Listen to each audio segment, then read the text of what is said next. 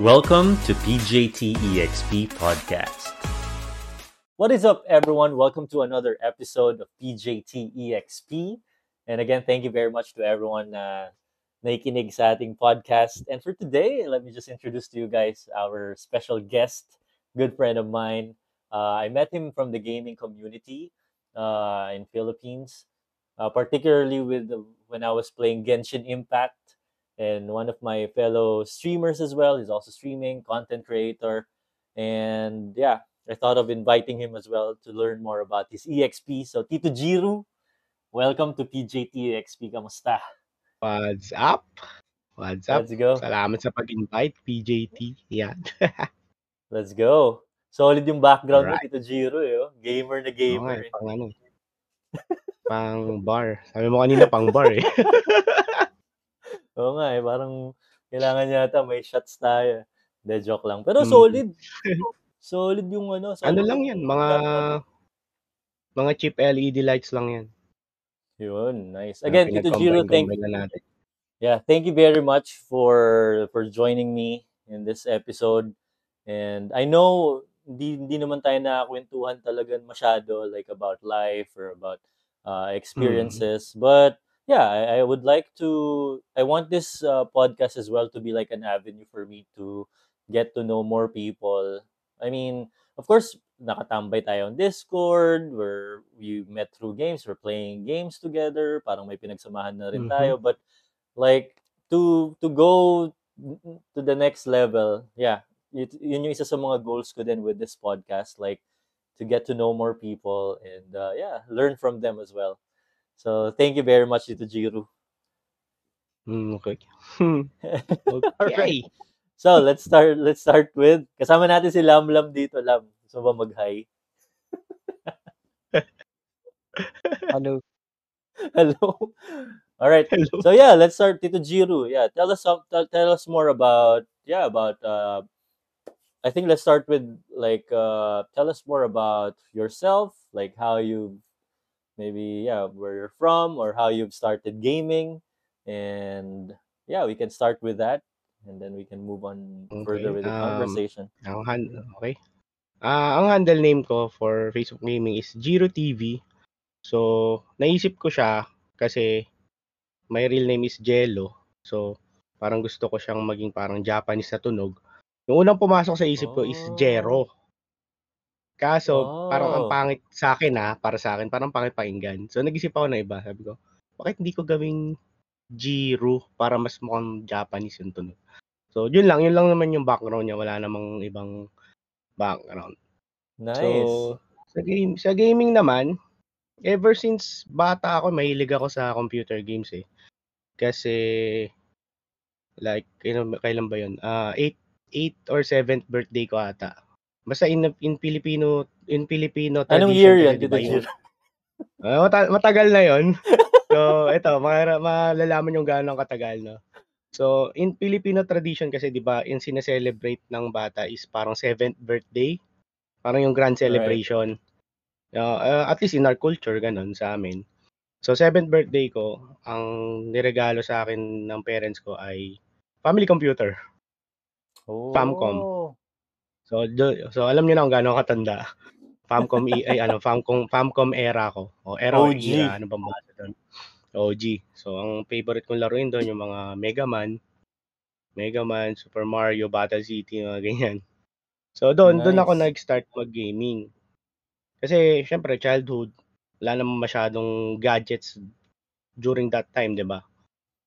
Hindi naman katulad Right. ngayon na puro Anong anong time mga ba? mobile phone, 'di ba? Oo, nga na, 19 ano, kasi ano ako, 1986 ako eh. So mga 1991 'yon, siguro 92. Oh. Ganun. Wow. So ang childhood, ang laro talaga namin yung mga outdoor games. So yung Mhm. mga eh, tulad nito nung binili ni Airmats yung or ni Airpods and Airmats yung family computer, limited lang kami to play every weekends. Tapos Ah. 2 hours lang per day. Ganun lang. Okay. Hindi ka pwedeng lumagpas. So Wait, pumili ka lang kung anong oras pag weekend, weekend lang kayo pwede maglaro, tapos 2 hours lang. 2 hours lang, Saturday and Okay. Sunday. Okay. Bawal kami maglaro ng weekdays Monday ng Friday. computer. Pero yung maglaro sa labas, okay lang. So, kami Yeah, that's dinisiplina nice. noon. So, yan, through time, na-develop ko na yung pagkahilig ko sa gaming. Tapos, after kasi ng family computer, nagkaroon yung pinsan ko ng Super Nintendo. So, doon na ako nahilig sa mga RPG. Kasi sa Famicom wala masyado, eh, Ooh. di ba? Puro Yeah. Let's give more background about that. 'Cause yeah, adventure games, yeah. And siguro yung mga Oo. laban-laban, right? Yeah, mga gano'n. So, yun, nagkaroon ng Super Nintendo. Since dito lang naman, katabi lang naman namin ng bahay yun. So, doon ako lagi. Naglalaro ako ng mga, ano, mga Zelda, gano'n. Ng mga Oh. May ala ay ang pagkakaalam ko may Pokemon na nun, eh, pero hindi ko sure. Pero yung Zelda nalaro ko siya sa Super Nintendo. Tapos, Final Fantasy na 1 or 2 yata yun. Kasi yung super pixel pa yung mga graphics. Yan. Tapos after nun, ah, ang sumunod ko ng console is PlayStation 1. So yan, Okay. diyan ko na inadik yung mga kung different types of ah, RPGs. Hindi ako mahilig sa fighting game kasi mabilis ako matilt. Kahit na si Lamlam, Okay. alam niya mabilis ako matilt. Pag nagbabalo kami, natitilt ako.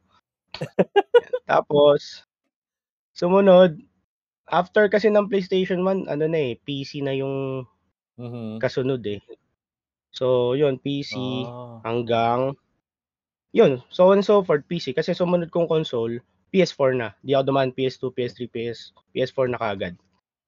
So, ganun katagal na yung PC. Kasi nung nauso yung PC, nauso yung mga MMORPG like Ragnarok, online, ganyan. Mhm. Mhm. Run online, yan, ganyan. Yun yung kinadikan ko for for the past years na yun na Mga nagdaan. 2000 na yata yun, eh, no? Yung mga year 2000, 2003. eh, 2003, Oo, yan. First year 2004. college ako nun.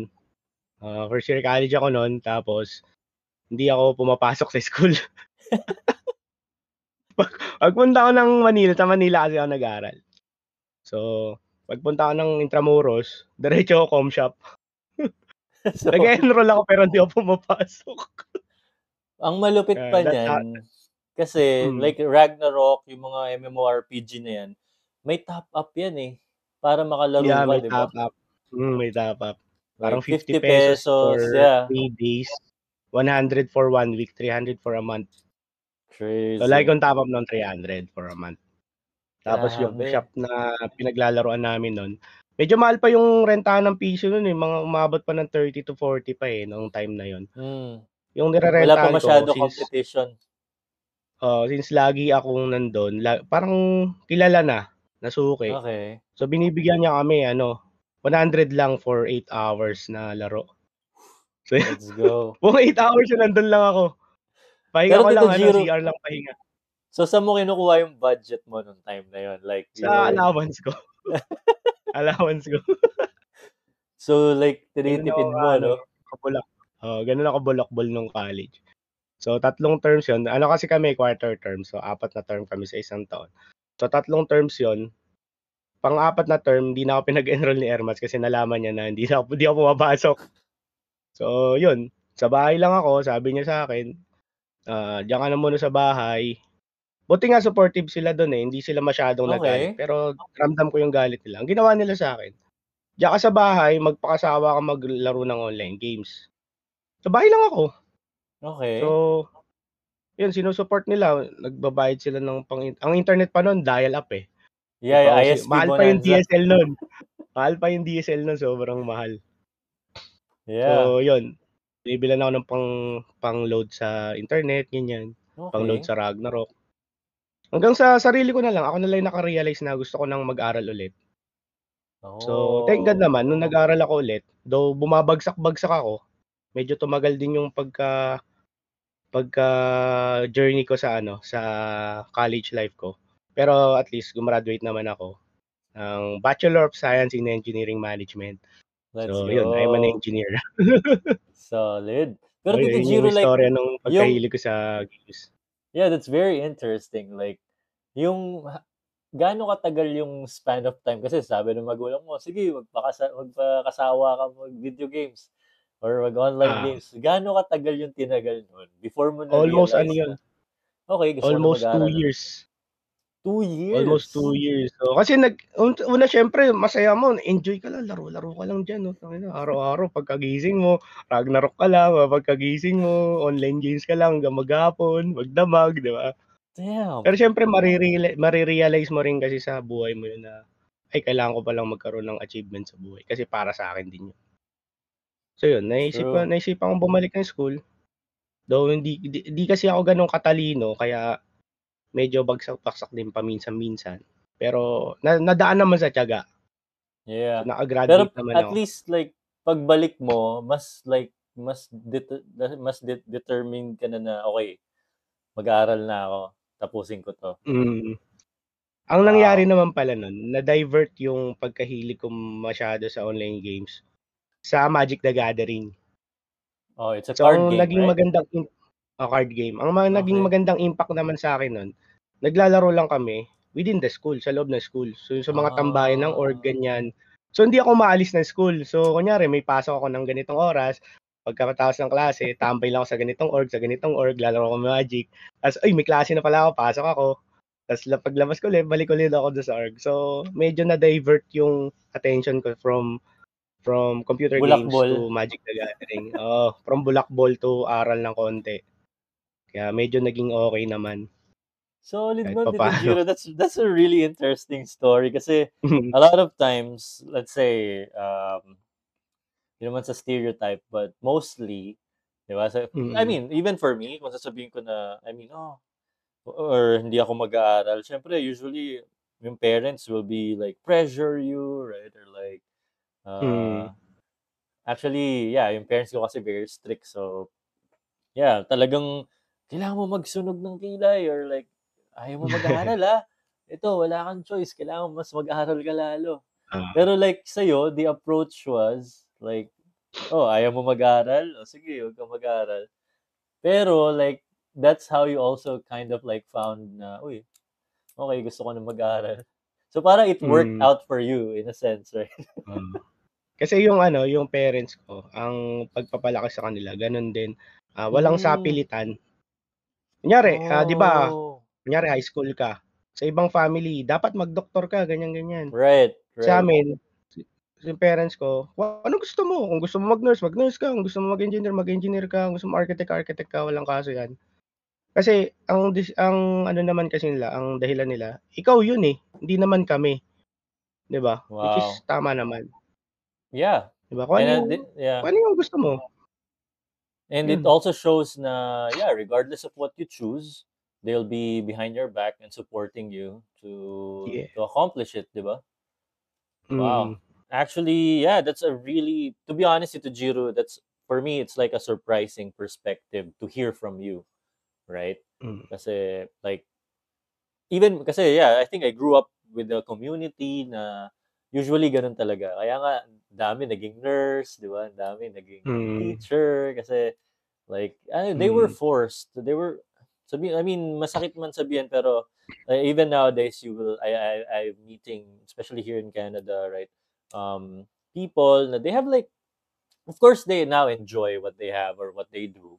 But there was a Mm. point where na parang naramdaman din nila na, you know, a little bit of resentment with their parents kasi they felt forced forced Mm. to to do what they have to do. But on the other hand, like what you shared, sobrang solid nun. Like your parents are just, okay, anong gusto mo? And uh, yeah, I Mm. think, Pero siyempre uh, nung nalaman nilang gano'n, nagalit din sila. of Pero course, la yeah. ang ano kasi nila, wala naman silang magagawa na, eh, nangyari na ang nangyari, 'di ba? Anong wala siguro, namang magagawa, hindi na mababalik, eh. hindi kaya dahil doon, kaya siguro lakas din ang loob mo na like to skip school or to, Baka. I don't know. I'm just, uh, yeah, I'm asking you. Kasi, I mean, for me, like to skip school, like nung high school ako, Mm. uh, grabe yung takot ko. Like, lumaki ako na, yeah, talagang, I know, like, if mahuli ako na to cut, even just cut classes, Mm. it, kan, ano nga eh, last episode, kakwentuhan ko rin yung classmate ko in high school eh, na yun yung kwentuhan namin, how parents will discipline us, you know, uh, Mm. uh, bugbog, maltrato. Na nabubugbog din ako. Okay. Nabubugbog din naman ako no'n, 'no. Yun nga nung nalaman nila binugbog ako ni AirPods nun. Pero syempre, after nun, wala naman din siya magagawa. Yeah, yeah, yeah. Pero what I what I mean is like during during that time na oh, 'di ba, pupunta ka ng school, oh, ayoko mag-school. Diretso na lang ang computeran. I think it takes Mm. a lot of uh, na parang kailangan matapang ka rin eh na gawin yun Oo. eh. 'Di ba? Kasi yeah. And I don't know, I know it sounds uh, odd, pero yeah, that's that's I think very impressive na Mm. Dapat I mean, dala na rin ng ano, peer pressure kaya ganun. oh, that's another thing. Siyempre, mga kaibigan mo Yeah. naglalaro sila, ganito ganyan. So, do you think if you look back dito, Jiro, uh, what do you, anong nafe-feel mo when you look back with that? Like, do you feel na, do you feel regret? Or do you feel na, oh, okay lang na nangyari yun? Or, Ah, sa mo may regret, parang kalahating regret, kalahating okay lang. Kasi kung hindi ko ginawa yun, hindi ko matututunan yung mga natutunan ko ngayon sa buhay ko, 'di ba? right, Kasi right, kung talagang sunod lang ako ng sunod, hindi ko na-enjoy yung buhay ko. At least ngayon, masabi, masabi ko, na-enjoy ko yung buhay ko nang may right, halong success, 'di ba?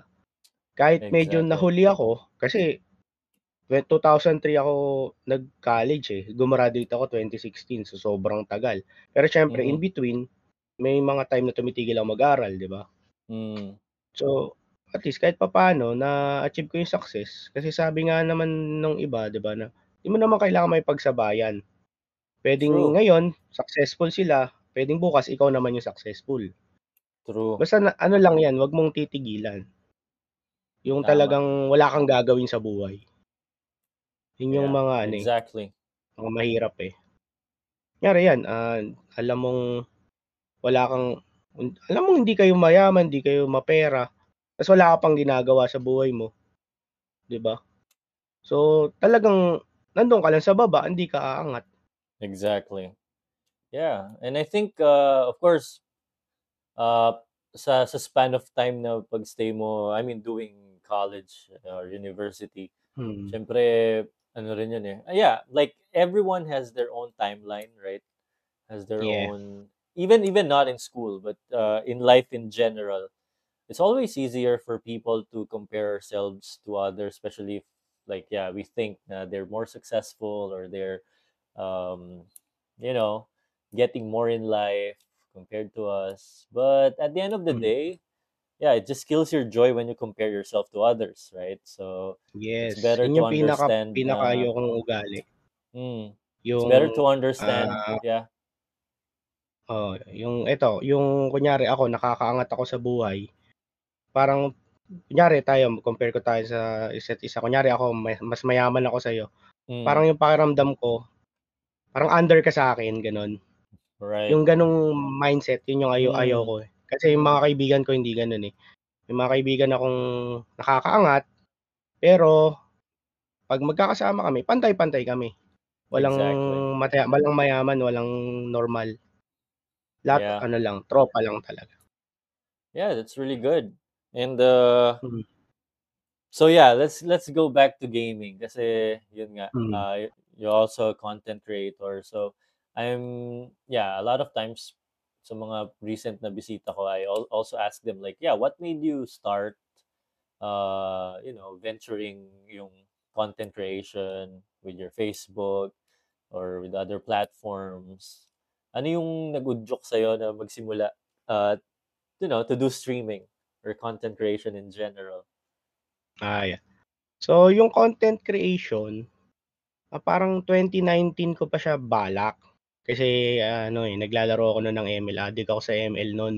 Eh nakikita ko Oh, yung mga nag-stream ng ML, talagang sumisipa yung page nila.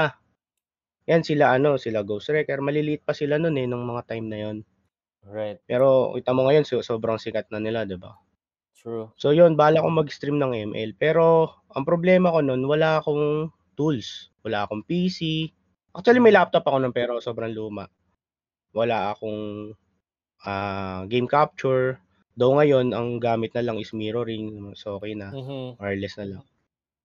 So yun, wala akong mga gamit talaga. Wala, at wala akong alam kung paano mag-stream. So wala, tinuloy ko lang, laro-laro lang ako. Then dumating yung pandemic, lumabas yung Genshin Oh. Impact. Bali ang bracket ko kasi noon nung pandemic is magbuo ng PC. Kasi that time bawal lumabas yung mga tao, 'di ba? Right. Eh since ah, yung family business namin is essential, so food siya related to food. Mhm. So pwede akong dumaan sa mga checkpoints, pakita ko lang yung ano, yung tawag nito, DTI permit. Sticker. Yeah, yeah. Permit, yeah. Um, yan, yan. Uh, pwede na akong ano, lum- ah, tumagos sa checkpoint. So yun, ah, kunyari ikaw, kung papabuha kang PC sa akin, bibigyan ka na setup kung okay sa'yo, ganito yung price, sa ganitong shop ko Mhm. kukunin, babayaran mo na lang doon sa shop, tapos ako na magpi-pick up, ako na magbubuo, Assemble. tapos de-deliver ko sa'yo. So may ano lang siya, may labor, ganyan-ganyan. So yun yung racket ko noon. Then, ah, yung mga naggagawa ng product ah, product stickers. Kunyari, Mhm. may may nagpagawa sa akin noon, nagbenta siya nung chili garlic. So nagawa ko ng parang sticker niya para doon sa bote. Mga ganon, ganon yung racket ko noon. Oh. Then lumabas nga yung Genshin Impact. So, naglaro ang Genshin Impact, tinry ko. Kasi nakikita ko sa ano eh, sa feed ko yung daming nagpo-post. So tinry ko siya.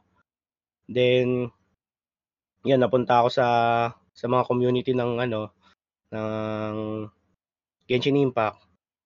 Then sabi ko, try ko nga mag-stream. Yun, tinulungan naman lang Mhm. Ako. Nice. So ayun, hanggang sa tuloy-tuloy na yung streaming. Eh nakilala ko na kayo, madami na ako nakilalang tao. Kasi ang gusto ko talaga noon, habang naglalaro ako, meron akong kausap. Right. May Oo. kakwentuhan, ganyan ganyan, mga ganun ba.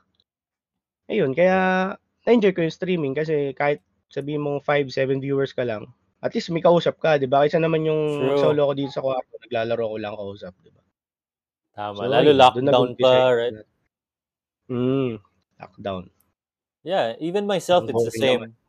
Nasa China ako noon and uh, yun nga, sabi ko, "Pa- boring din maglaro lang na parang yun, ikaw, ikaw lang mag-isa. And then, I also saw Mm. the potential of, uh, of yeah, content creation. Oh, okay, you can meet more people, you can meet more friends online. And then, Mm. yun nga, um, nangyari yung COVID. So, parang mas na-amplify pa yung, ano na yun, yung, Ah. yung potential na, okay, ang daming tao sa Discord, you can invite them on Discord, play games with them, and eventually meet them in real life, di ba? So, Mm, yeah, yun. napaka-solid, napaka-solid na experience when it comes to content creation. Pero dito, Jiro, yeah, you mentioned about like building PC, right? So, Mm. let's say ngayon, uh, may magpapabuild sa'yo ng PC. And then, sabihin Mm. natin ang budget is uh, budget meal. 20, 20k ba budget meal yan? 20k? Pwede na. Um, Pwede na, no?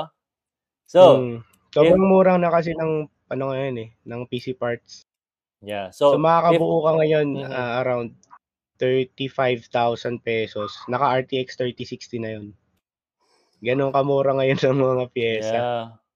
So, let's say 20k muna yung budget. So, kung 20k yung budget ko, Mm. tapos magpapabuo ako sa'yo, ano yung ma-recommend mo na spec sa akin?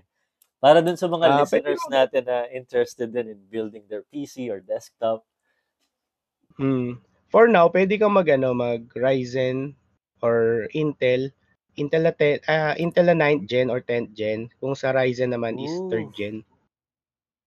Na Ryzen 5 or ah, i5 pwede na yung kasya, kasya na yun.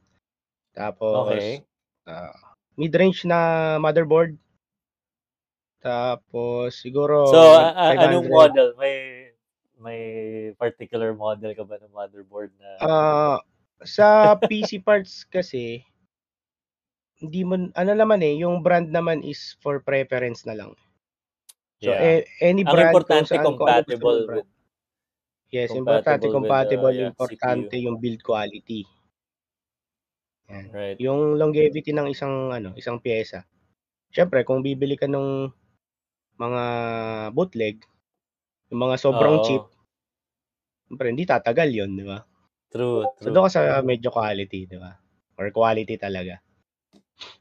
Tapos anong ano So, kayang RAM nun? Kung 20k ba- budget, 16 gigabyte na 'yon. 16 16 gig na yun? gigabyte na 3200 megahertz. So, mala- malala- malakas na yung PC na Damn. yun, 20k. Pero ano lang yun, yung PC lang mismo, wala pang monitor, mouse, keyboard. Yeah, yeah. Ano lang yun? Um, System term unit kung tawagin System nila. unit. Yeah, exactly. Mm. So, Ryzen 5, tas yung motherboard na 560 ba yung sinabi mo? Then 16 gig. Ah, hindi, ah, 450 kung sa ano, kasi 450. magkaiba yan sa Ryzen tsaka sa Intel eh. Yeah, Kung yeah. sa Intel, as far as I know is B ah B350 yata 'yun. Mhm. Hindi. Kalimutan ko sa Intel eh. Pero Ano ba yung Ryzen kasi natin? halos Si lagi. Lam Lam kasi, di ba? Lam, ano ba yung motherboard na kinuha natin for you? Nakalimutan ko na eh.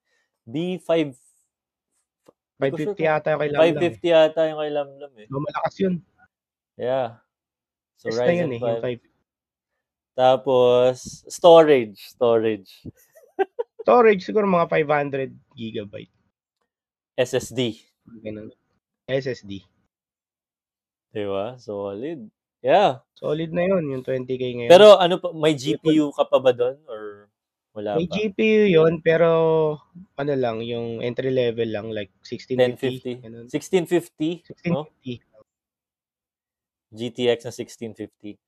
Anyway, Mm. guys, yeah, I'm asking Tito Giro for those na interested uh, to build their PC. Uh, if you want to contact Tito Giro, I'll I'll definitely hook him up with you. 'Di ba? Solid. And pero gusto ko rin i-shoutout Tito Giro. Thank you very much kasi guys, sa mga nakikinig, si Tito Giro, siya yung nagbigay kay Lam Lam ng ano, ng GPU. the only part na kulang dun sa setup ni Lam Lam. And uh, yeah, thank you, thank you for that, Tito Giro. Sobrang, sobrang ano nun, like, it really means a lot. Uh, of course, for, for Lam Mhm. Lam, pero also for me, uh, yeah, I really appreciate the gesture nun. Kasi, yun nga, nung binild namin yung, ano ni Lam Lam, um, yung PC niya, it's it just Mm. started with ano eh, uh, vision lang eh, with me. Nasabi ko, it Ah. was even years ago na nag-uusap kami ni Lam Lam. Kaya sabi ko, bro, ang sarap nung ano, sarap ng experience kapag ganito yung PC. Someday, bubuo tayo ng PC mo, ganyan. And pag nakaluwag-luwag or yeah, le- let's try to find the way na kasi for me ang ano ko lang, ang nasa isip ko lang, gusto ko rin ma-experience niya yung ano kasi alam mo yun as a gamer, right? like if Ah, you have a better if you have a better specification for your for your desktop or your unit, man, the experience is like whew, so much Yeah. better. ang iba. Yeah, and ako kasi, yeah, I'm the type of person na ganun. Pag, pag nas- nasisiyahan ako dun sa experience, gusto ko talaga, alam mo yun, parang i-share din. Mm. So, yeah, I mean, kaya last December, I had this opportunity na makuhaan siya nung ano, nung CPU. Kaya Mm. sabi ko, Lam, simulan muna natin with CPU. Kasi yun na talaga nakita ko yung Ryzen 5 na CPU. Mm. na, nakita ko yung Mm. performance and like the reviews like it can be like a, a pretty decent uh, CPU talaga like even wala pang integrated na ano even walang GPU na dedicated right meron Mm. siyang integrated na na graphics that can that's Yeah, actually pretty decent na. Kaya sabi ko sige Yeah. Lam ordering ko na to and then tignan natin bahala na si Batman And then yeah, it was Mm. just so awesome kasi I opened it up with a community and I said na ito na na order ko na yung CPU. We're looking for for a motherboard. And then si Mm. Amy, Amy was like, "Lam, I got Amy. you for the motherboard." I'm like, "Oh my god. Okay na may may may, may motherboard na, may CPU. Let's go." And then I shared with others and yeah, everybody chipped in with the storage, si Boss Eric with Mm. PSU, uh, power Mm. ano supply. Oh my gosh. And then yeah, and then overall Actually, naabutan ko yun eh. Dinidiscuss nyo sa Discord. Oh, and then, di time- ba, nag-inquire pa nga kami sa'yo, even with the build, right? Oo. Yeah. parang after that time, parang nagplano na ako magpalit ng GPU. So, napa- na-promise ko na kay Lamlam yun na pag nakapagpalit ako ng GPU, sa ina yung GPU ko. Solid. And you know, the cool thing is, yung GPU na meron ka dito, Jiro, para sa akin ha, swak na swak Hmm. yun. Speaking of compat- compatibility and like uh, bottleneck, right? Kasi pag magbi-build ka ng computer, kailangan alam mo yung capacity ng CPU mo tsaka ng Yeah. GPU mo para hindi sila nagba-bottleneck, right? And you get the Mm. best performance you can get. And Yeah. yung GPU na binigay mo kay Lamlam, which is, uh, is that uh, 1650, right? Or 1650 Super. 1650 So Super. it's Oh better my than 1650. Yeah, and uh, swak na swak yun. Swak na swak siya for the CPU na meron si Lamlam. mm. So, Kasi tatlong tier yan eh. 1650, right. 1650 Super, and 1650 Ti. Yun yung top of the line, yung Ti. So every version may Ti yan. May Yeah. Super, tsaka may normal. Ano bang difference ng TI? Do you have an idea? Kasi, Ah, Ah. tawag nila kasi doon is titanium eh. Titanium series. okay. So, it's a bet. So mas may, it's much better performance compared to sa Okay. mga nauna. right. So, Yeah, para that- upgraded version siya. Solid. Yeah, yeah. Thank thank you very much sa ano na yan, Tito Giro. Tapos si Lamlam nakabili na rin yan ng monitor. Grabe monitor niyan. Oo. 16 165. 27 inch, 165 hertz. Grabe. Whaler. no? Whaler. But yeah, uh, I just want to say that yeah, ako, I mean, I would share this story again and again just because yeah, uh, ang saya, ang sarap sa pakiramdam like um uh to do that, right? And as a gamer, like isa yan Yeah. sa mga very fulfilling na pakiramdam eh, like when you Mm. when you give opportunity to someone. Kahit nga ako ah, like for example, may laptop ako, tapos papahiram ko sa pinsan ko para malaro niya yung mga AAA games na bago. Mm. Sarap na sa feeling nun eh, na, tapos nai-enjoy Mm. niya, di ba? So, yeah, that's the Mm. same feeling I have na, yeah, nung nakabuild si Lamlam ng PC, I go, let's go. Lalo nag-Warzone kami, and, uh, yeah, and eh, he's also doing Genshin, nagpa-pilot din siya for for other people sa community natin. So, thank you, thank you, Tito Giro, for that. Sobrang solid nun. 1650. Siguro yung build ni Lamlam ngayon, if I will estimate it, nasa magkano kaya yung build ni Lamlam? I think, Sa ngayon, siguro 30, no? 30. o mga ganun, More or 30. less. Yeah. Hmm, mga ganun. Sa 30 Kasi to naka 16 35. gig RAM na rin yan eh. 16 gig RAM yan siya Mm. na 3200 din eh. Solid. Yeah. Solid na yan. Anyway, Pero kasi ayun, ano yun yeah. eh, on the other hand kasi, yung GPU, may stock lang din sa akin eh. Right. So, instead na mabulok na lang sa storage ko, bigay ko na lang kay Lamlam, di ba? Right. Or kung And sino man mo, yung gamit, naabutan ko na, na may kailangan, di ba? and alam mo, gamit na gamit ni Lamlam yan. That's also another thing Yeah. na sarap sa pakiramdam eh, no? Right? Like, yeah. Kapag alam mo yung pagbibigyan mo, eh, talagang gamit na gamit niya yung, ano, yung item na yon. So, anyway, I want to talk Mm. about gaming, Tito Giro, kasi eh, eh, we started about it as well na. So, yeah, how did you think gaming, you know, help you with with your real life, ano, So, uh, with how you deal with real life uh, situations, how do you think gaming helped you out?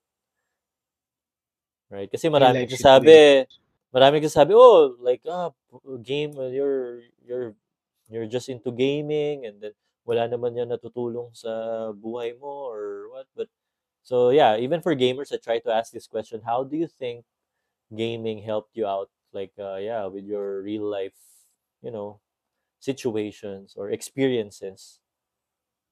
Mm, yung nagsasabi ng gano'n, walang matutulong, I think, nabubuhay pa sila ng makalumang estilo. Kasi gano'n Mhm. dati eh. Right. Kahit yung mga parents ko and yung lola ko, lolo ko, gano'n yung paniniwala nila. Pero sa panahon kasi ngayon, ah, gaming is is an esports na eh. 'Di ba? Like Mobile Mhm. Legends, Valorant, Dota. Right.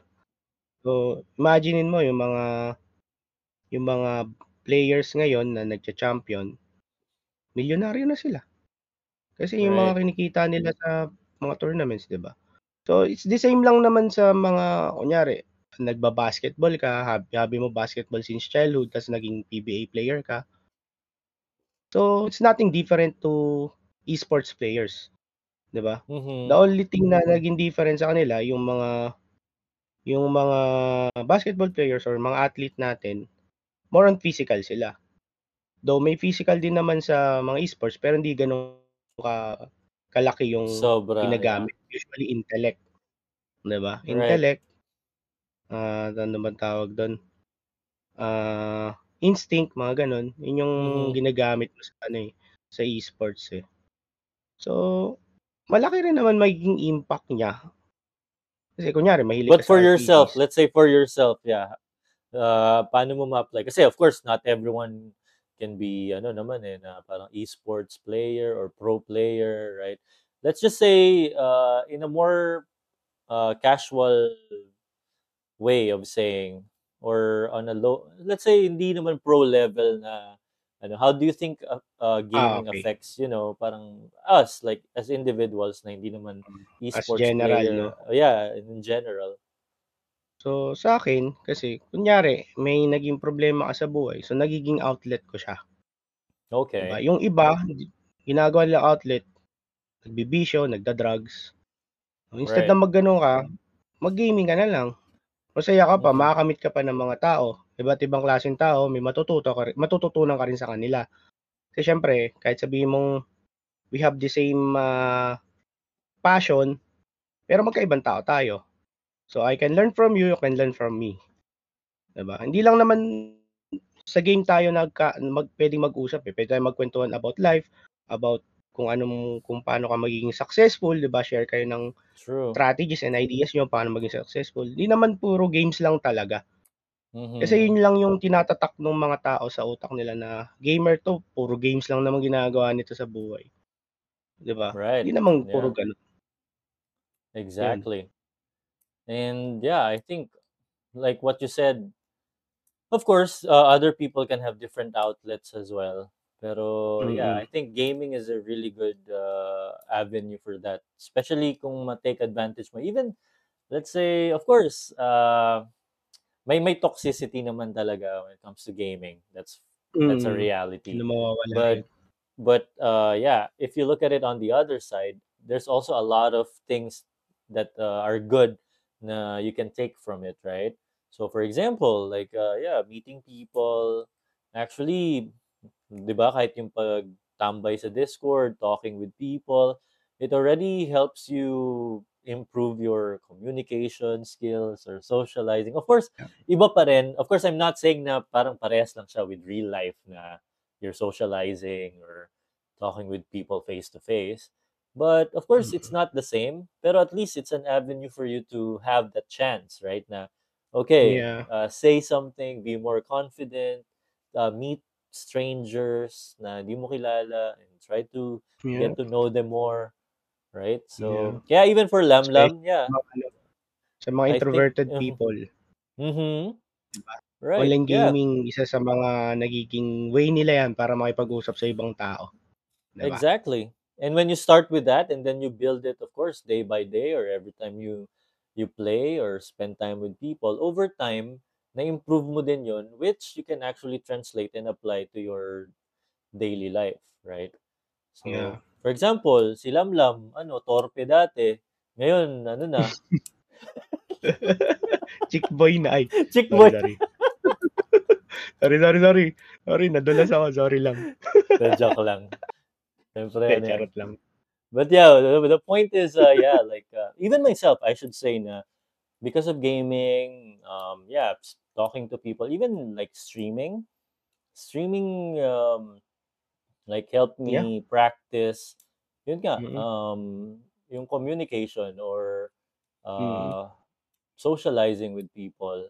Uh, especially kapag yan, dahil mo nang nakakausap lagi. And for me, I also think na it's really ju- it's really a good way to be parang starting point Mm. uh, na mas makakilala ka ng iba't ibang tao. And uh, yeah, if if we were not gaming, we probably hindi siguro tayo nagkakilala, di ba, Tito Jiro? So, Yeah. I think uh, the sense of community is uh, also really good when it comes to gaming. As long, I mean, as long as your community is, uh, you know, is uh, is healthy and uh, you get you yeah. can get something good from it.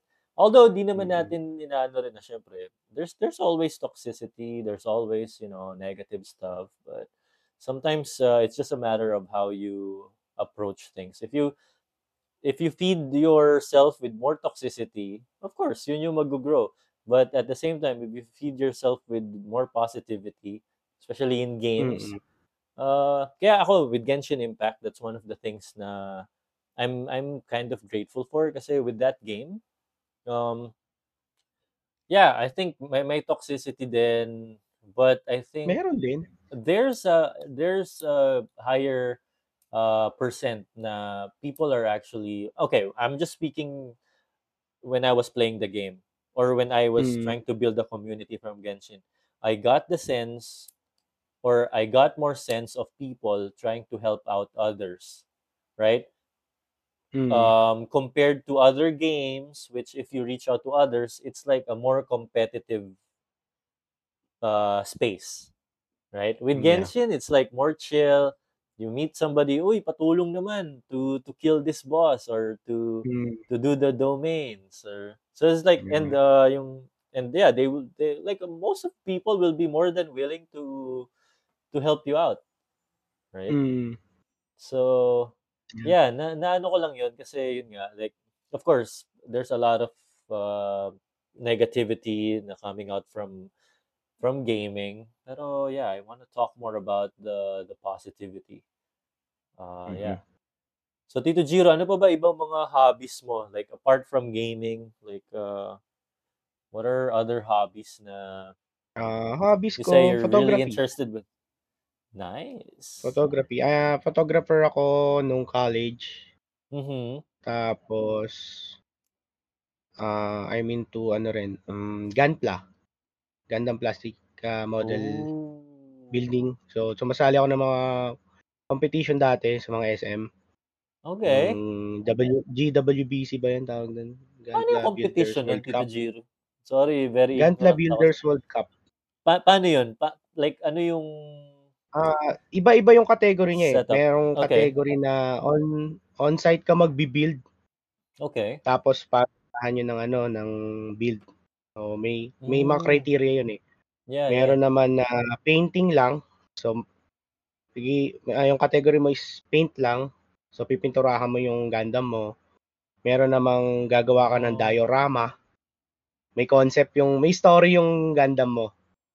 So may diorama ka oh tapos may isa akong ginawa doon na parang ano siya, ah, nasirang Gundam siya tapos nabulok na siya doon sa tabi ng bundok. Puro kalawang siya. okay Ganun. ganun Sinare yung ko yun kila concept Ramon din dun sa, ano, sa Discord. So may mga nice ganun akong ginawa. Tapos sumasali ako ng mga custom painting, ganyan. Custom yeah building. So may mga tinatawag pa silang custom building, yung mga kit bash. Pag kit bash, kukuha ka ano yun ng mga parts from other other Gundam. mhm Kunyari, ang binubuo mo is RX-78. Tapos kumuha ka kay Zaku. Nilagay mo kay RX-78. That's what you call kit bash. So, kinukuha nila oh yung kit parang from minimix other mo Gundam. Uh, minimix niya sa isang unit para makagawa ka ng concept. Parang ganun. Iba-iba siya eh. Marami siya eh. nice so Pero parang it, that's it way it depends more on your creativity na kung paano mo Ah, yung mga creativity mo. So, pinakamahirap doon is yung diorama. nice Diorama. I want to ask you to Jiro. So yeah, you mentioned about like photography. Like so yeah, saan Mm. nag-start yung passion mo for that? Uh, Yung photography, college din nag-start yun eh. I right. met a group of people na ma- mahilig sila mag-photography. Parang ano lang, hobby-hobby lang. So Okay. ako, nainggit ako. Sabi, "Yung galing, galing mag-shot nito, ganyan, ganyan. So nagpaturo ako. Hanggang Okay. sa bumili ako ng starting camera ko, yung Canon 1000D, entry level. Sobrang entry, Mhm. entry level yun. So yun yung ginagamit ko, papaturo ko sa kanila.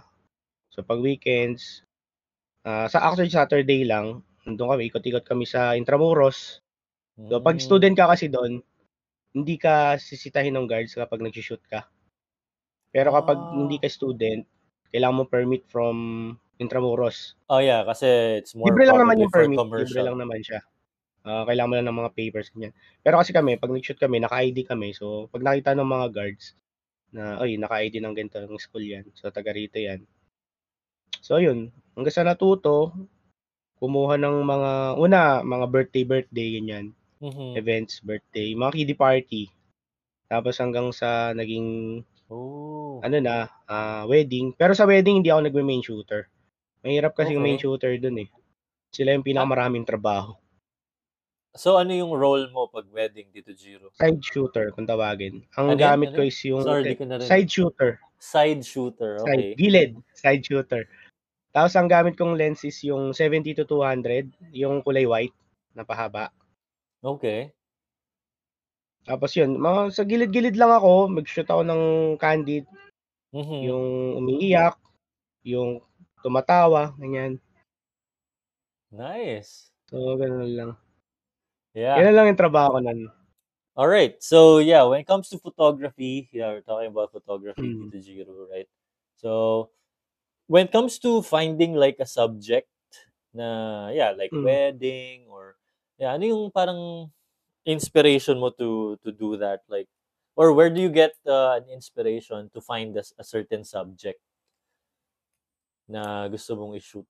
Naman kasi, yung Mhm. subject, kahit ano eh. Kahit kunyari, Mm. kumuha ka lang ng battery, ganito, pwede mo maging subject to eh. Right. Lagay mo sa isang lugar. Kung gusto mo, ah, plain background, maglagay ka ng backdrop. Kung gusto mo, nature yung background, punta ka sa may Mhm. nature na lugar, lagay mo yung battery, picturean mo. So, Nice. it's a matter of elements and composition. So, pinag-aaralan pa yun eh, yung elements and composition. Tsaka yung mga, tulad ng iba, yung sinasabi nila lagi, rule of thirds. So, hindi, not, hindi siya laging Mhm. applicable. Yung rule of Okay. thirds. Ah, alam nila. So, pero applicable yung rule of thirds kung alam mo yung technicality ng rule of thirds. Yeah. Diba, pag Oo nga, sinabi narinig of ko nga yung kunyari rule of ito. thirds. Parang dapat nandito ka. Ganyan. frame. Kuha tayong frame. Kunyari ito yung frame. Yeah. Papa, pupunta mo siya dito. Yeah. Kasi one-third to, di ba? Mhm. So, good siya kung ang subject mo, I, I mean, kung ang gusto mong i-emphasize is yung background. Mm. Kunyari, Right. nature. May nakatayong tao dito. So, ang i-emphasize mo, yung nature, hindi yung tao. Parang Nature. subject lang siya. Mhm. So, Right. nandun, ah medyo kalimut, nakalimutan ko ng mga terms, pero andun yung idea ko eh. So, Yeah. ganun yun. Yeah. Like, kunyari, nag-shoot ka ng portrait, di ba? Pag nakita mo yung portrait is frame lang ng tao. So, Mhm. hanapin mo, nasan yung rule of thirds dito? So, pag hindi mo alam technicality ng rule of thirds, hindi mo alam kung nasaan, di ba? Right. Yeah. Ang rule of thirds nun, usually nasa mata, nasa isang mata. Oh. Nakikita mo yon papapansin mo yun, mga, mga portrait shots. Yung rule of thirds niya nasa mata. Tapos may mga elements dyan, makikita mo. Yung I ganyan. see. Tsaka yung ano, aralin mo pa rin kasi yung colors. Mhm. Parang yung, op- anong tawag doon sa opposite color, parang ganun sa color wheel. Kunyari, Ah, ah, okay. naka-red ako, dapat ang background ko is green. Pag nag-background Okay. ako ng orange, hindi ma-emphasize yung red ko. Right. yung parang opposite color sa color wheel yun. Nakalimutan ko nung tawag dun eh. So, yung mga Exactly. ganun pang pinag-aaralan dun. Solid. Pero Tito Jiro, ano yung ah, ano yung subject na I mean na that you shot na do you think is like most memorable for you or maybe you're most interested with shooting? Ah, ako kasi, ang most interested ako shooting, landscape talaga. Landscape. May, oh, ang problem ko before, wala akong budget for filters. Kasi hindi ka naman pwede Ah. mag-shoot ng landscape na yung default na camera mo lang. Pwede ka, Okay. pwede, yun- pwede siya actually. Pero Mhm. hindi mo siya makukuha yung talagang em- ma-emphasize mo yung nature kapag wala kang filters. What I mean by filters, yung nilalagay sa harap ng lens, yung parang black. Para ma-darken siya. Oh. So, usually, mga tatlong layer ng filters yon na black. Tapos, iano mo siya, ilo-long exposure mo siya. Para makita mo yung talagang details ng landscape shot. So, yun yung Solid. gusto kong gawin na wala akong budget before Mhm. nung nag start ako. Kaya nung nag start ako, ang usually na na pinagpa-practicean ko is yung school pageant. Ah, Sa okay. school ko, yung college, Yeah, school yeah, yeah. pageant. Kasi, di ba, iba't ibang department yon May ah, electrical engineering, basta for engineering, mechanical Mhm, engineering. mhm. So, separate ng ano yan, ng pageant. Kasi may pageant kami yan per year. So, Right. yun, ginagawa nila, since kakilala nung, kasi na, nakikilala ko nga yung mga tropa ko na mahilig mag-shoot. So, kakilala nila yung mga events organizer noon. So, inukuha kami, ganyan-ganyan. So, wala, wala naman kami bayad. Pero may free food kami and transpo, yun lang. Mhm. Kasi siyempre practice-practice lang din naman kami nun. So, Nice. namin yun. Hanggang sa eventually, natuto na ako mag ano, photography. Tapos nag-aaral ako sa FPPF. Mhm. Ah, FPPF stands for ah, Federation of Philippine Photographers Foundation. So isa siya sa Oh. pinakamalaking isa siya sa malaking ano, malaking organization ng photographers dito sa Pilipinas. So that's in Port Santiago sa Intramuros. So yung mga instructor doon is prof din sa mga sikat na university dito like Mhm. ah, Ateneo, ah, UST ganyan. Sila rin yung Right. nagtuturo doon. Solid, eh, no? How about Mm. nowadays, Tito Giro? Do you plan to like keep doing it or uh Actually ngayon nagbabalak akong bumalik sa Mhm. sa pagko-cover ng mga convention kasi si Eric 'di ba nag-shoot siya ng Oh convention yeah. for videos, video siya 'di ba? Oo, yeah. So balak ko siyang samahan, ako naman photos. Mhm. Ah, yun yung balak kong ngayon sa ngayon. Actually, yeah, napansin ko ang dami talagang I mean, opportunities for that. And and uh, even with the community, for example, sa conventions, I think they're very open for you to like, yeah, to make uh pictures of them, right? Kasi like for Mm. example, um the last uh convention na inattendan ko, yeah, it was a cosplay event. Forgot the Mm. forgot the name. Conquest ba yun or something? Or ESGS. Anyway, so yeah, I think like if you ask somebody to take a photo of them, it like for example Mm. a cosplayer, uh actually yeah, I think it's like a compliment for them as well, right? Yeah. So Mm. I think yeah, it's a it's a very good avenue na an opportunity for you to shoot more people and especially if uh yeah, you're also very interested with their cosplays, right? Or Yeah. Siyempre hindi mo naman siya pipicturean kung hindi ka yeah. interested sa cosplay niya, 'di ba? So parang yun na Exactly. rin yung iniisip nila eh, 'di ba? Uy, nagagandahan 'to sa cosplay. Yeah. Shout out to Boss Eric. Sana ma ano si Boss Eric sa podcast. Ah, yeah. Sana ma-schedule din namin. Pero solid yung ano eh. Yeah, I saw his videos from YouTube. Angas eh, no? Mm. Ganda yung mga shot ni Eric eh. Solid, solid. So, yeah. Um, how about like yeah, Tito Giro, like you mentioned earlier about travels as well, right? So, Mm. ano yung lugar na napuntahan mo that like isa sa mga really captured your, you know, interest? If there's a place ko or a sa country, napuntahan ko, other countries is Korea, South Korea syempre. South Ang napuntahan ko Korea. pa lang kasi din naman is South Korea, Hong Mhm. Kong, Macau, and Singapore. So around around that four, pinakagusto ko sa South Korea. Hindi dahil sa mga K-pop ah. Hindi ako, actually hindi ako masyadong fan ng K-pop, pero hindi rin naman ako hater ng K-pop. Ah, ang gusto ko kasi Mhm. sa South Korea, yung foods nila. I like the foods. Oh. Like yung street foods nila, yung alam mo yung napapanood mo sa K-drama, yung fish cake na naka-stick yung parang isaw na ganun-ganun. Mhm, mhm. Pero fish cake siya. Sarap nun, tapos mura lang siya. Hindi siya mahal. Mukha lang siya mahal. Pero mga around 20 pesos lang yung isang stick. Tapos sobrang dami nun. Bububusog ka Sarap. na. Yeah. Tapos meron pa sila yung ano, yung ah, spicy octopus na inihaw. Ooh. Napakasarap. Ang sarap. Yeah, I think na, na I also tried that uh, in Hong Kong or in China. But yeah, Hmm. sarap nga nun. Tsaka yung weather, malamig. Mhm. What like, what ah, time gusto of the ko siya year did you visit ano, South Korea, Tito Giro? March eh, parang second week ng March. Oh, medyo Hmm. malamig pa, no? That's still like Medyo malamig uh, pa, pero pa spring na siya. spring, yeah, pa spring na siya. Hmm. Yeah. And I think yeah, with other countries, spring is of course like or before spring, not only the weather is good, but also the scenery is uh, nice. Yeah. Yeah. Actually, dito sa. Canada. Okay, yeah. Mhm. Napakalinis dun. Ang Yeah. problema lang, Mhm. Ah, magugulat ka minsan may sumisigaw na Koreano. Mga ganun. Okay. Parang may anger management sila. Hindi ko alam. Pero bigla lang magugulat dun eh, may sisigaw. Ewan ko, di ko Oo. naman naintindihan yung pinag-uusapan nila kasi Koreano nga. Yun, Ah, mga nagag ganun. parang nagagalit ganun. Oo, But kahit yeah, I naman sa mean, K-drama, di ba? Makikita mo Yeah, yung mga yeah. ganun. Parang Exactly. na lang ata nila yun. Pero that's the cool thing. Like uh, even Singapore, Singapore is also really clean. Mm, Like uh, di ba? Mm. Linis eh. Singapore. True. Yeah, that's true.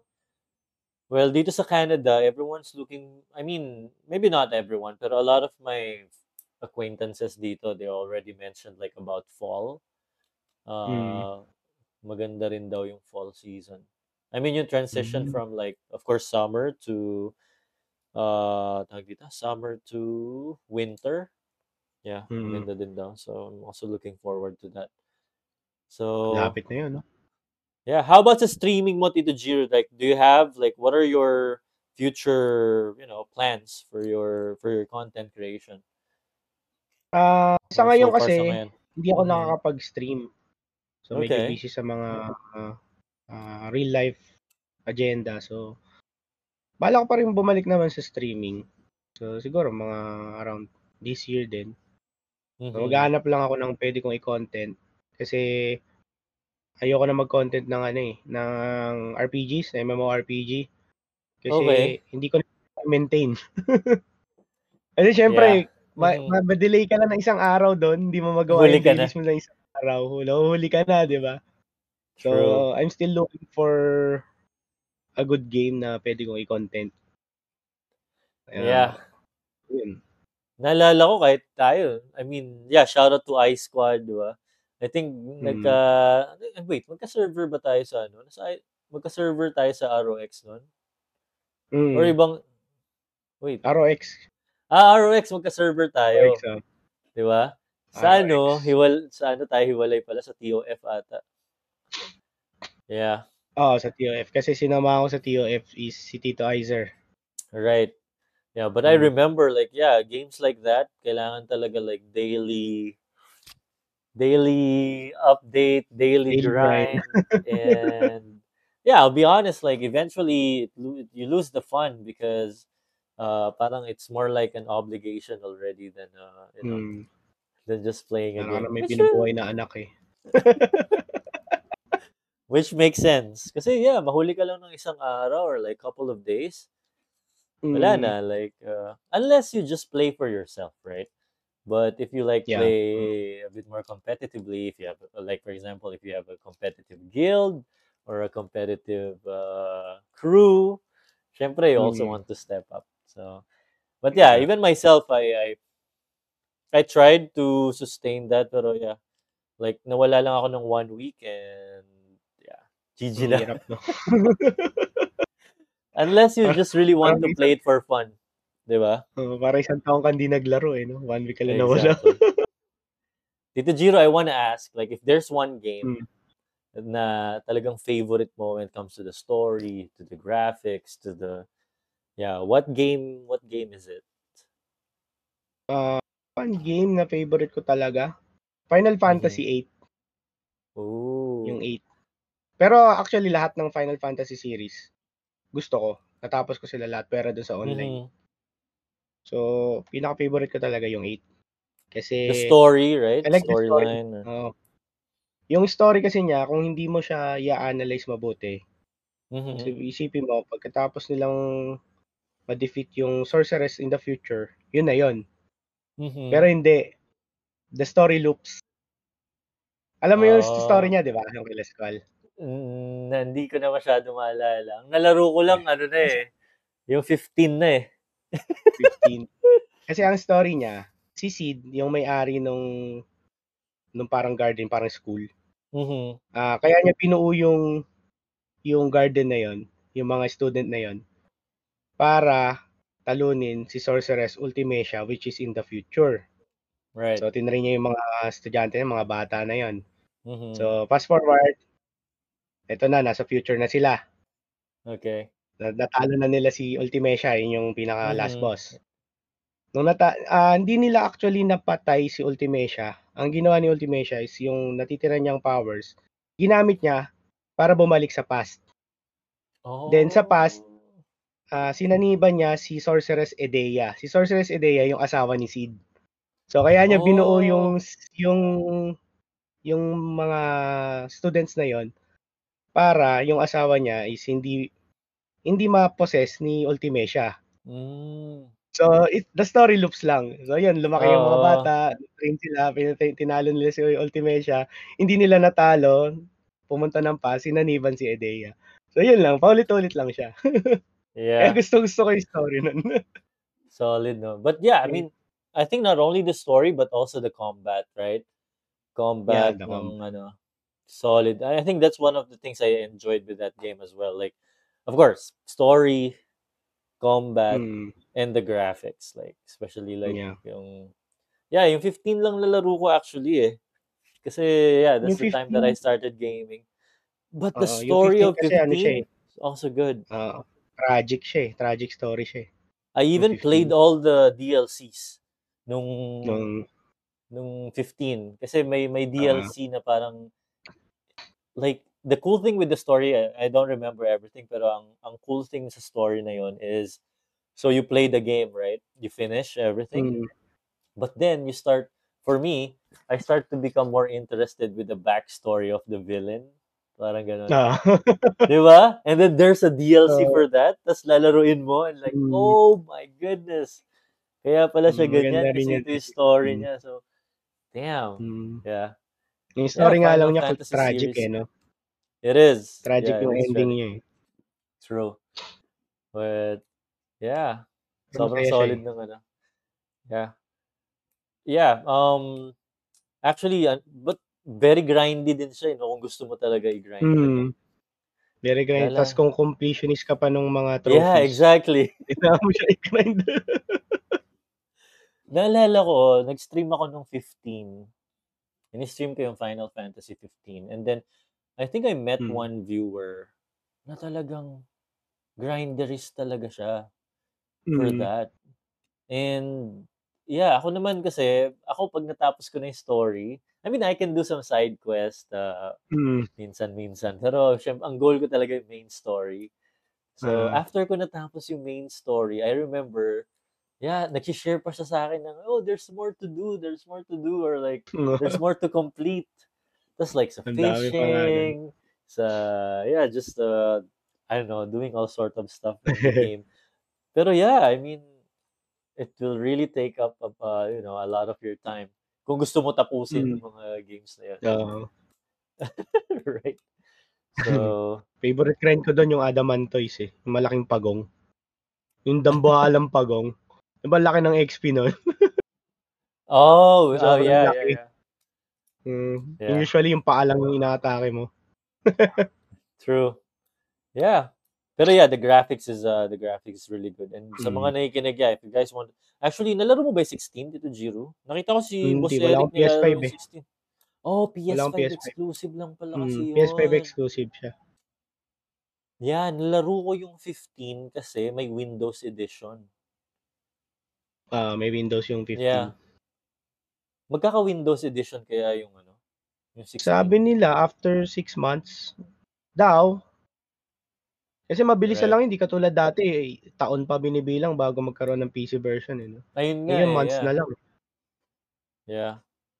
Pero I can imagine it with PS5. Solid siguro talaga ng PS5, Mm. no?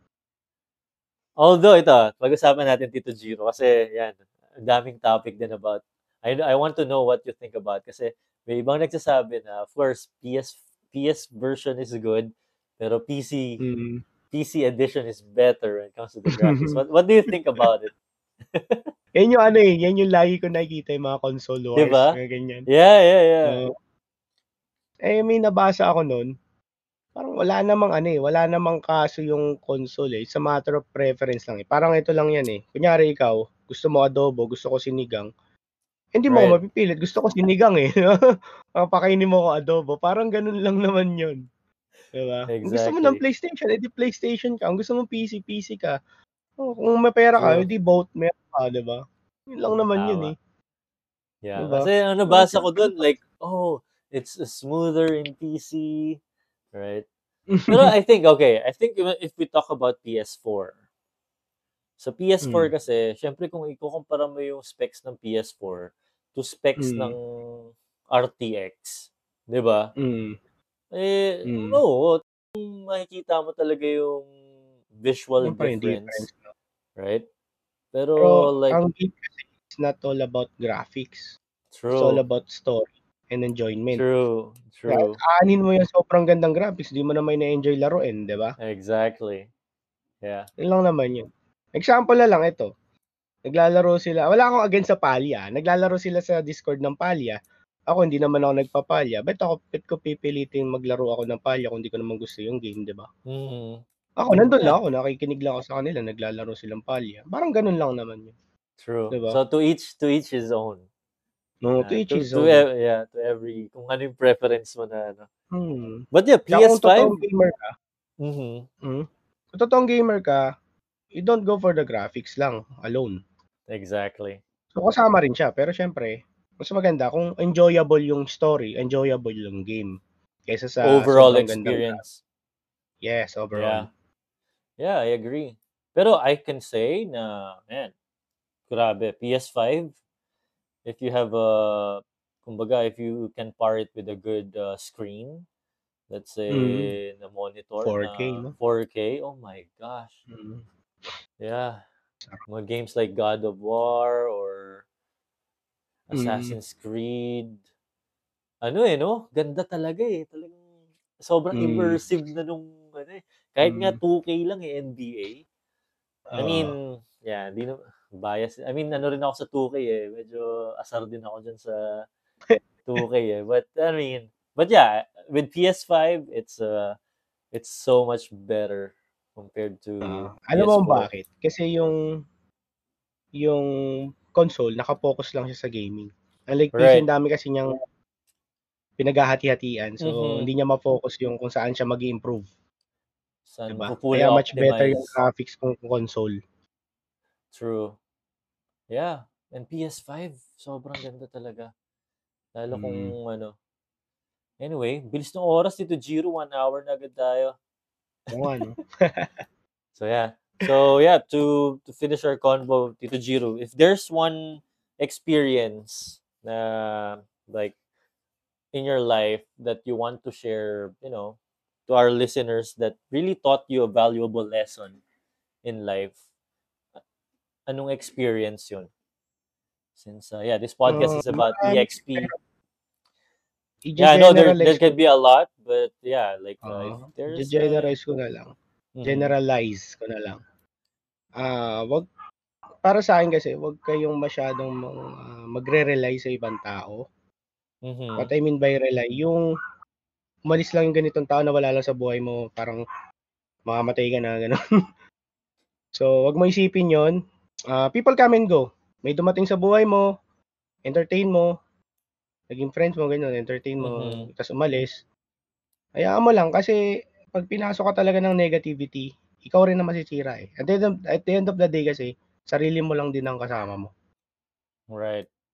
May hugot ba Diba? yan, Tito Jiro, na experience in your Mm, life? in general na Na lang. gusto mo na gusto mo i-share? Mm, in general na lang. Kasi Yeah, wala naman din mangyayari kung magmumukmok ka, ganyan-ganyan.